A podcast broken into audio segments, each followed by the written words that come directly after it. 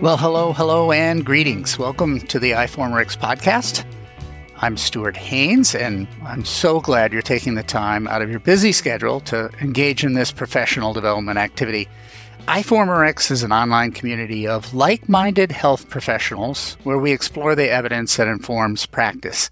And if you're not already a member, please consider joining. Membership is free, but you've got to head on over to the iForumRx website, which is iforumrx.org, and sign up today. I'm biased, and I think pharmacists are uniquely positioned and well qualified to manage drug therapy. That's what I've been trained to do. Unfortunately, in most practice settings, pharmacists are legally prohibited from initiating or adjusting drug therapy. Now, don't get me wrong, there are lots and lots of pharmacists today who get to prescribe medications either under an expanded scope of practice through a credentialing and privileging process at their institution, or under a collaborative drug therapy management agreement with a physician or a nurse practitioner.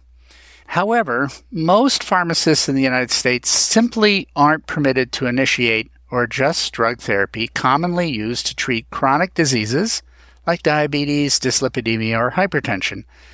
Now, there are a variety of arguments about why pharmacists shouldn't be allowed to prescribe medications, and most of those arguments really aren't supported by data. On the other hand, there's plenty of data to support the notions that pharmacists who are well trained and who are empowered to prescribe antihypertensive medications can help patients achieve good blood pressure control. Rates of control in the pharmacist care groups in most studies were as good as other primary care providers and often better. So, no one can make the claim that pharmacists provide inferior care. But is it cost effective to deploy pharmacists in this way? And I think that's the real question. Our healthcare system simply can't afford to pay pharmacists for drug therapy management if it's going to increase the cost of care. So that's why a recently published cost effectiveness analysis by Dave Dixon and his colleagues, which appeared in JAMA Network Open, is such a critically important paper, and why I invited Candice Garwood and Stefania Cian to write a commentary about it. So Dr. Garwood is professor of pharmacy practice at Wayne State University, Eugene Applebaum College of Pharmacy and Health Sciences, and Dr. Cian is currently the PGY2 ambulatory care pharmacy practice resident at Harper University Hospital at the Detroit Medical Center. And so, as it happens, Dr. Garwood is also her residency program director. So, Candice, it's great to have you back on the iForumRx podcast. And Stefania, this may be your first time you're contributing to iForumRx, but I certainly hope it won't be the last. Thanks for the invitation, Stuart. It's great to be here. Thank you so much for the warm welcome, Stuart. I'm thrilled to be here on the podcast and definitely open and looking forward to more opportunities in the future. Yeah, so now I have a little surprise for the two of you today because we have another guest and and Dave Dixon who has been a contributor to iForumRx for many years. He's served as our first social media editor some years ago and he's the one who actually encouraged me to start the iForumRx podcast. So I'm delighted to welcome Dave back on our show today. Dr. Dixon is the McFarland Professor of Pharmacy at the Virginia Commonwealth University and the chair of the Department of Pharmacotherapy and Outcome Science. And, and he's also the first author of the paper that we're going to discuss today. So, Dave, I'm so pleased you can join us today. Thanks so much for having me, Stuart, and for highlighting our work. So, Dave, I, I always like to start each episode by putting the study that we're going to be reviewing into context. So, before we get into the details of the study design and the results, can you tell us about the rationale for performing this analysis? We've known for a long time now that pharmacists, in a variety of settings, can help patients achieve healthier blood pressure. So, why was this study really needed? That's a great question. And a similar analysis to ours was performed by my co authors from a Canadian perspective. But those results, of course, uh, are not very transferable to the United States, given the large differences in our healthcare systems. Ross Tsuyuki, who was the principal investigator of the trial that we used in our analysis, reached out to me about leading an analysis from a US based perspective. And I've been fortunate to have known Ross now for several years. And we coincidentally first connected on Twitter or X, I guess, as we now call it.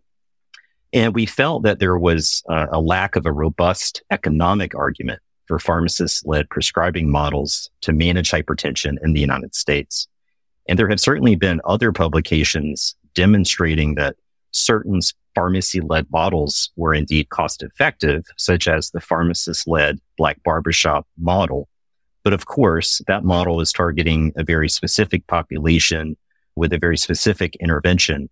And we wanted to provide robust data that used a community pharmacy based intervention that we felt could be replicated in a broader US population. And we also wanted to do the analysis using data from a randomized trial that used community based pharmacists with prescriptive authority, as we believe that this approach uh, has the potential for the greatest impact on improving blood pressure outcomes. So, Stefania, let, let's talk about the paper that you reviewed in your iForumRx commentary. The, the paper is entitled Cost Effectiveness of Pharmacist Prescribing for Managing Hypertension in the United States, and the study was published in JAMA Network Open in November 2023. And we provide a link to that paper on our website. Now, I know it might be a little nerve wracking to have the study author sitting right here with us, but I'd love you to give us a, a broad overview of the study methods and some of the key findings. So, starting off first with the methods, the study used a pharmacoeconomic model to assess the impact of pharmacists prescribing medications for hypertension compared with usual care on long term costs and health outcomes in the United States. So, this pharmacoeconomic model included a Markov model to conduct the economic evaluation. And briefly, a Markov model is based on assumptions and or probabilities of an outcome occurring. And the model used in the study used data from the results of the RX Action trial. The RX Action trial was a randomized controlled trial published a few years ago. It enrolled adult patients with hypertension and studied the impact of pharmacist prescribing on hypertension control in community dwelling patients in Alberta, Canada. The RX Action study found that pharmacist led prescribing demonstrated a significant reduction in systolic blood pressure of about 18 millimeters of mercury. In the pharmacoeconomic study by Dr. Dixon and colleagues, their model assumed that the pharmacist prescribing intervention would reduce blood pressure with a resultant decreased risk of cardiovascular and kidney disease.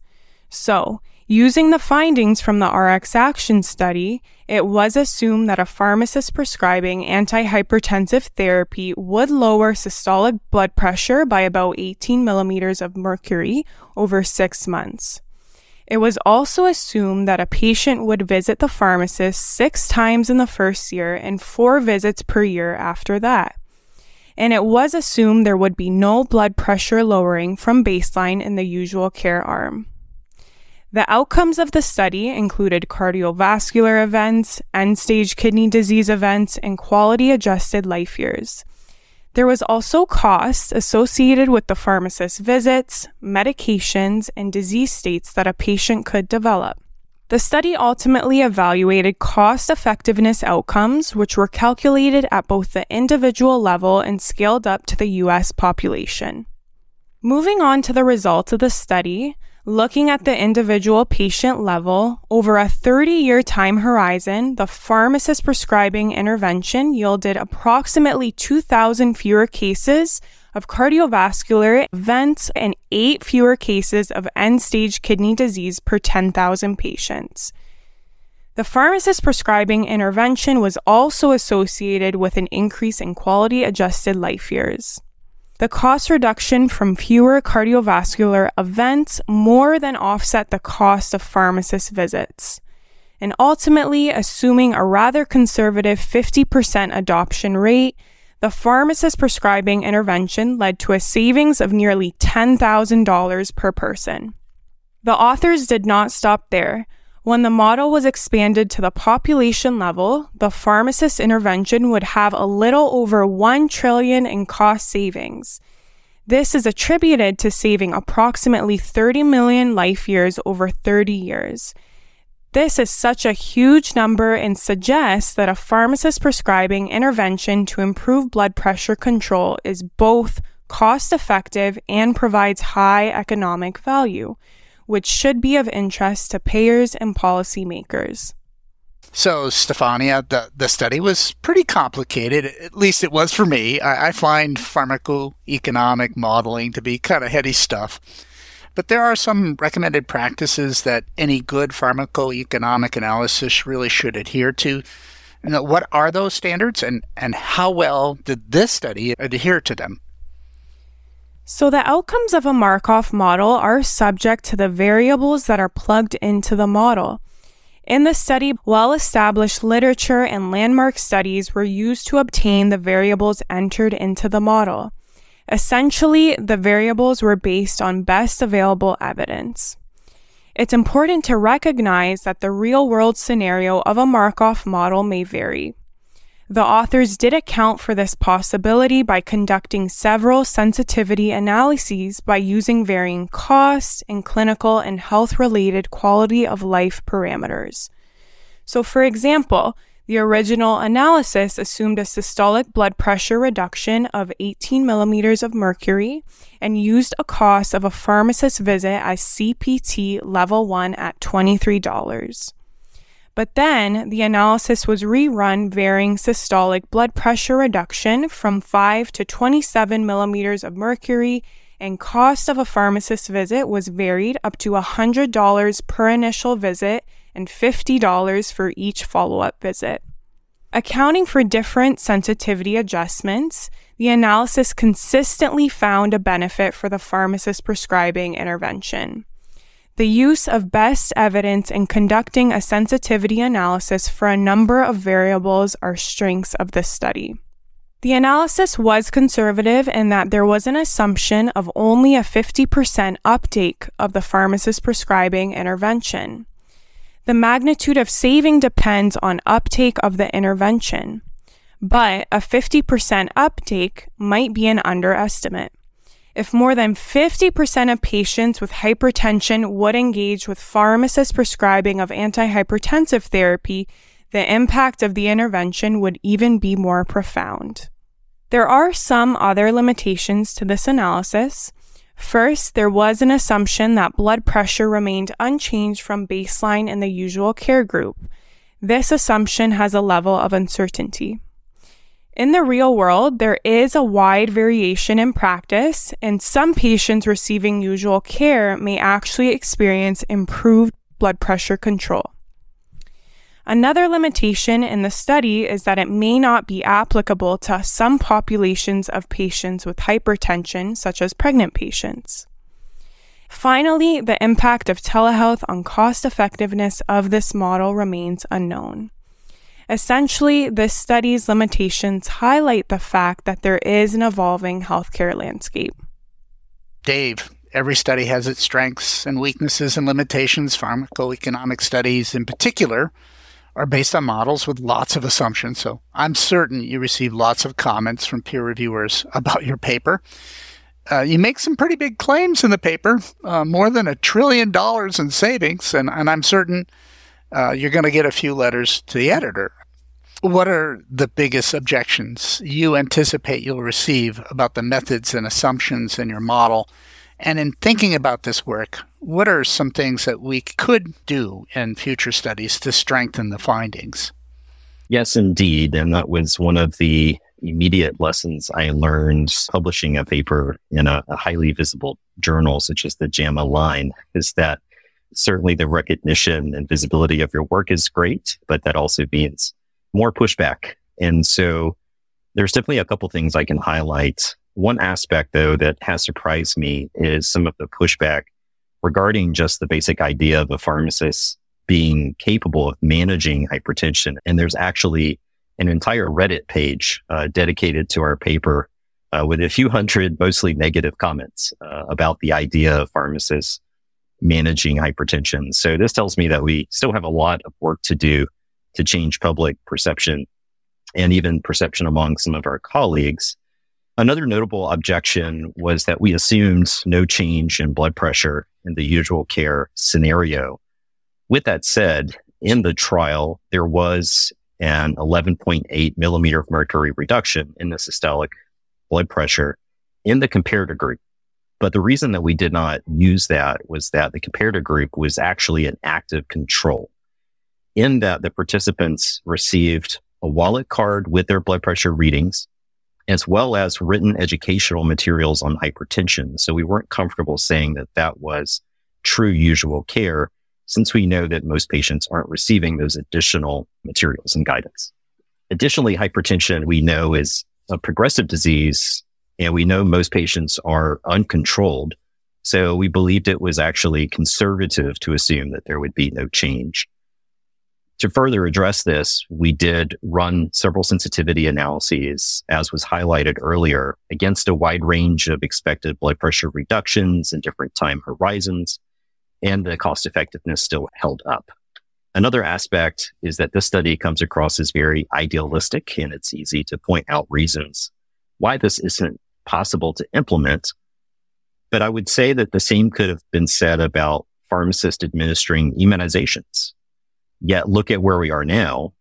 And so I think that we want to be forward looking and idealistic if we're going to move our profession forward.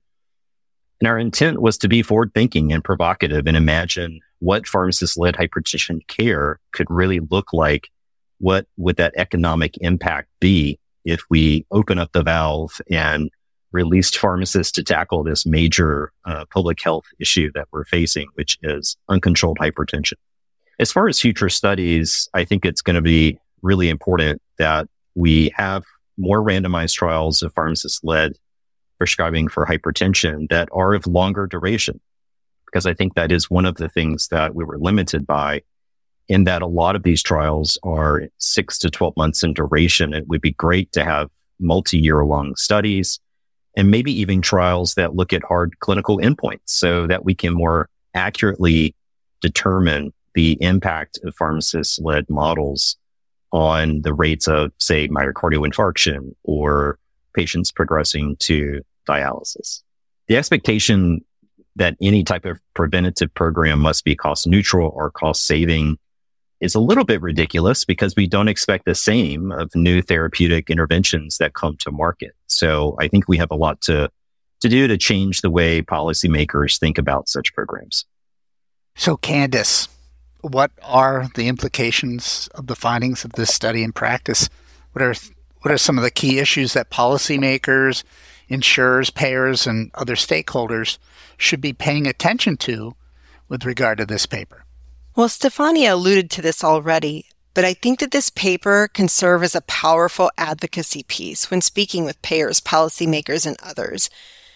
Dr. Dixon and the authors of this paper looked at pharmacist prescribing for hypertension with many different iterations of clinical costs and clinical effects and utilities. And in all of those iterations, the outcome pointed to the same thing that pharmacist prescribing interventions are cost effective with significant savings to the healthcare system.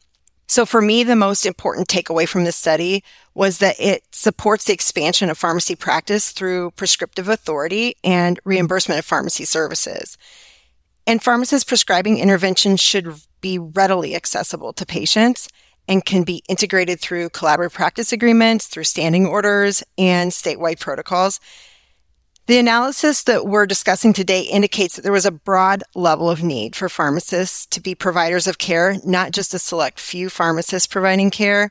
And so the biggest impact would be had when a large number of patients receive antihypertensive therapy prescribed by and managed by a pharmacist. I think that the bottom line is really that patients can benefit from increased access to pharmacist care and payers can benefit greatly as well. Well, Candice Stefania, I'm so grateful that you agreed to review this paper and write a commentary about it. And Dave, it's been a real treat to have you as the first author of this important paper on the show today. And I'm awed by you and your collaborators. Well, I'm curious what our audience thinks about this paper. Sure, the findings shed a favorable light on the potential cost effectiveness of pharmacists managing hypertension therapy, but do you think this evidence will be persuasive?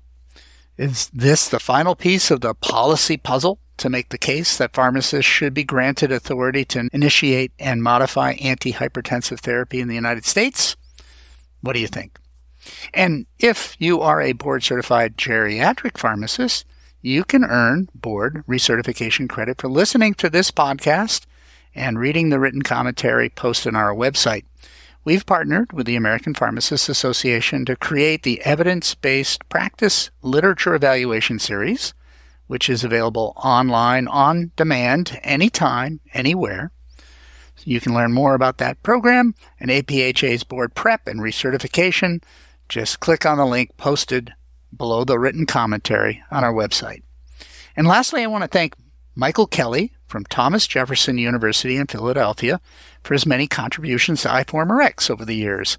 Uh, Michael was a PGY1 resident back in January 2015 when he participated in the first ever iForumRx podcast about the Heart Protection Study 2 Thrive trial, along with Evan Sisson. And through no fault of Michael, this first iForumRx podcast was kind of clunky, and we all learn from that experience. That's all I can say. And that's what it's all about learning. Michael went on to complete a PGY2 residency in ambulatory care and has been on faculty at schools of pharmacy on both East and West Coasts, but he's continued to be a regular contributor to iForumRx all these years by authoring commentaries, peer reviewing, and even serving on our advisory board. So thank you, Michael. I so appreciate your contributions to this community of practice and for introducing the next generation of pharmacists to ambulatory care and geriatric pharmacy practice. Well, until next time, this is Stuart Haines, editor in chief of iForumRx, signing off.